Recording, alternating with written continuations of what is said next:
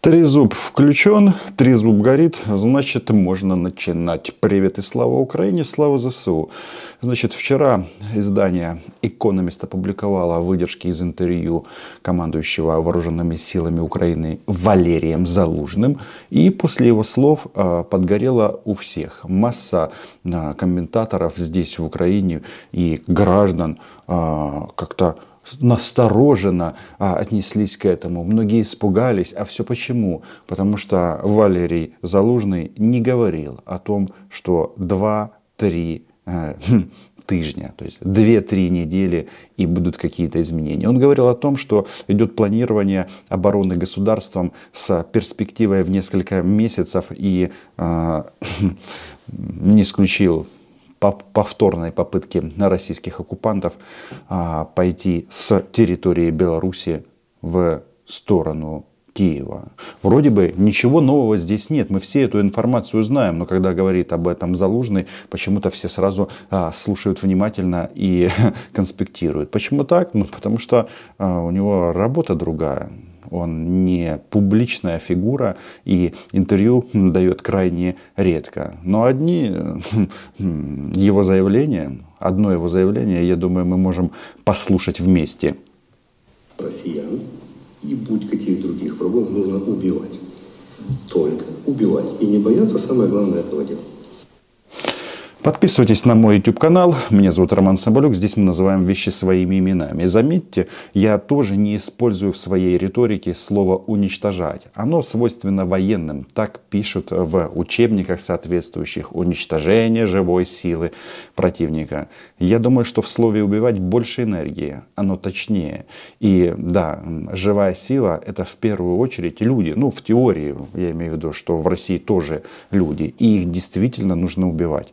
Он очень много, э, Залужный рассказывает как раз о том, как строится а, система взаимоотношений в вооруженных силах Украины, как можно победить врага, который превышает нас и по количеству оружия, и по количеству э, личного состава. В любом случае, после этого интервью Владимир Путин, он, он же мстительный маньяк, собрал э, оперативное совещание с членами Совета Безопасности.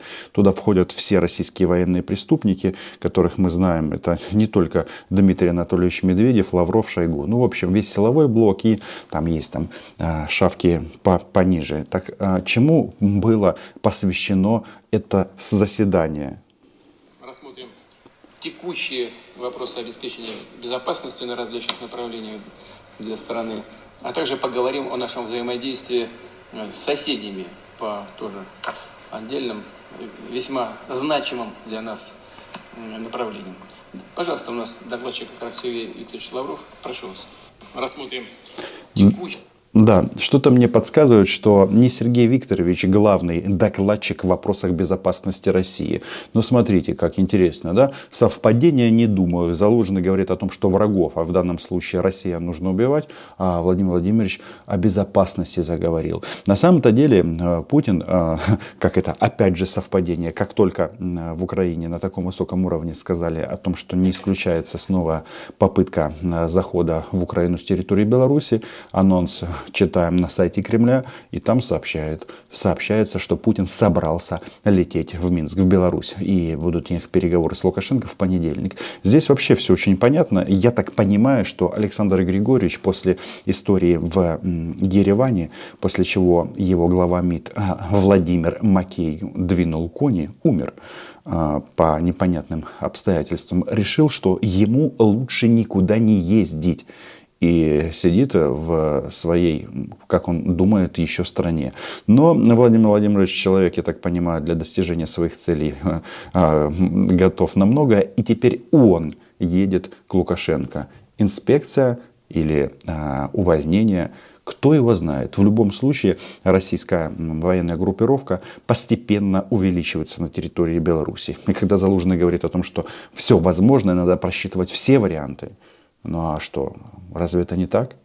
Ведь э, мы же не хотим э, снова столкнуться с российскими военнослужащими э, где-то в Киевской области. Кстати, Житомирской и Донецкой, с это тоже касается. Поэтому, еще раз, а, военное руководство а, рассматривает все варианты. Но теперь вернемся к Залужному. Кстати, его интервью настолько впечатлило мстительного маньяка Путина, что он дал приказ атаковать а, нас ракетами. Ну, что-то тут где-то попали перебои с электричеством, может там с водой, еще что-то. Это все восстановится. Тут, как всегда, самое страшное, что в домах, в которые попали российские фашисты, погибли люди. Наши люди, граждане Украины.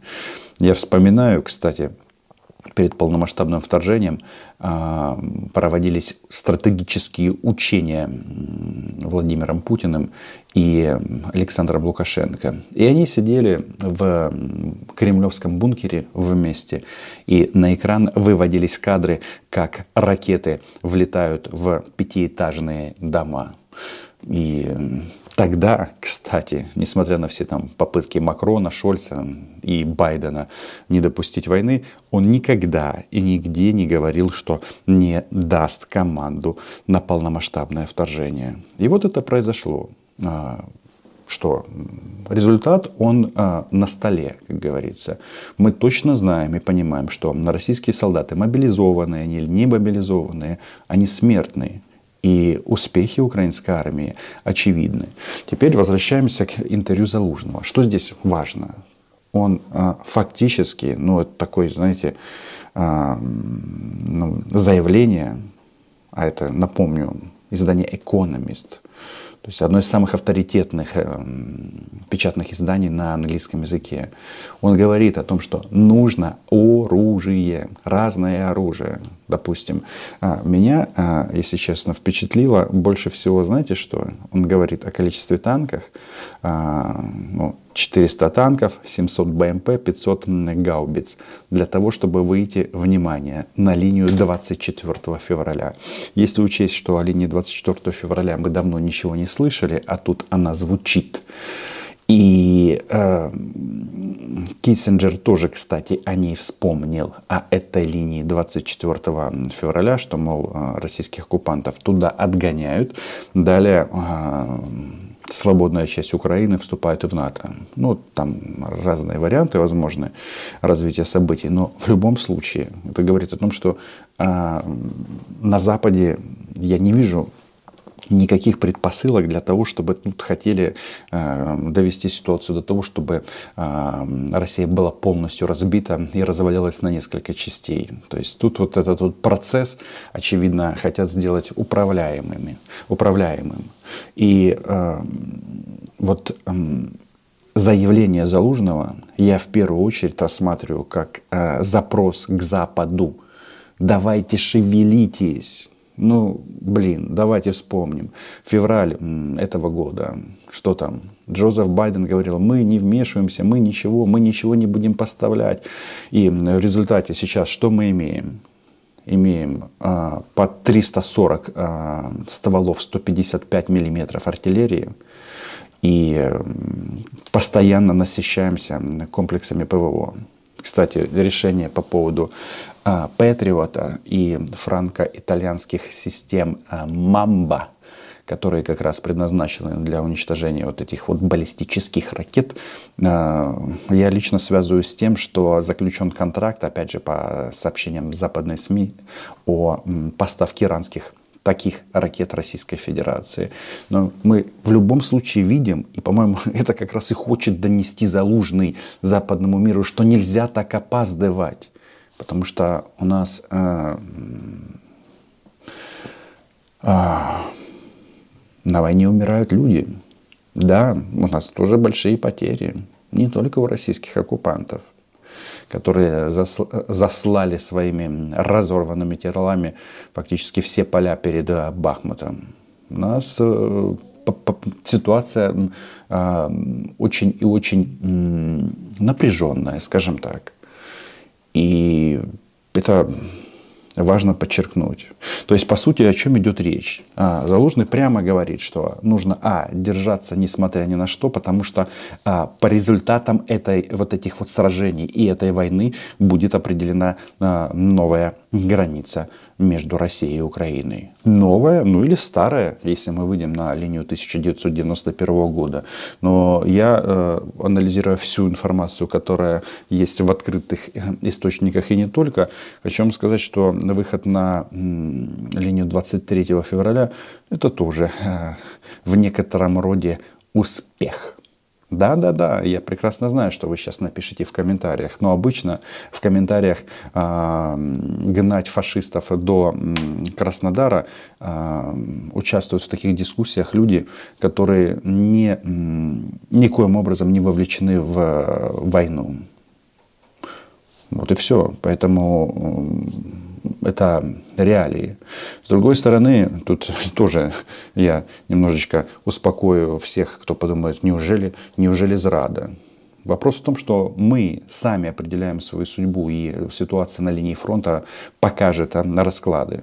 Но сейчас, а, еще раз, запрос Залужного, он даже отдельно вынес за скобки F-16. А, ну, с другой стороны, когда командующий говорит об F-16, это не может не радовать. Сначала же было слово. Заметьте, в части поставок тяжелого вооружения объективно есть изменения. Как сказал Уоллес, министр обороны Великобритании. Он сказал, что россияне, вы что, хотите НАТО спровоцировать? Вот эта вот фраза «спровоцировать НАТО» – она, мне кажется, а, но сильно контрастирует с позициями, которые звучали из Брюсселя, где штаб-квартира Альянса, о том, что мы ни в коем случае, главное это, главное нас не трогайте. Сейчас как-то все звучит по-другому. И э, речь идет о чем? А, в интервью Залужного. Он говорил о Мелитополе, насколько важно его освободить для того, чтобы иметь возможность фигачить по перешейку и в выход, выходу российских оккупантов из Крыма. Это все понятно. Речь идет о дальнобойных системах. И опять же, а, западные СМИ пишут, что тут есть некоторые подвижки, то есть есть политические решения или подготовка этих политических решений. Да, все это делается крайне медленно. И один день вот этого крайне медленно может стоить сотни жизней украинских защитников. Причем не только речь идет о военных, а в принципе о гражданском населении. Но сегодняшний день и удары по инфраструктуре украинской вместе с жилыми домами тому э, свидетельство. Но что я хочу вам сказать? То есть вот как я это вижу? Вот, э, Путин же тоже постоянно отправляет вот эти вот сигналы на Запад. Они звучат примерно так.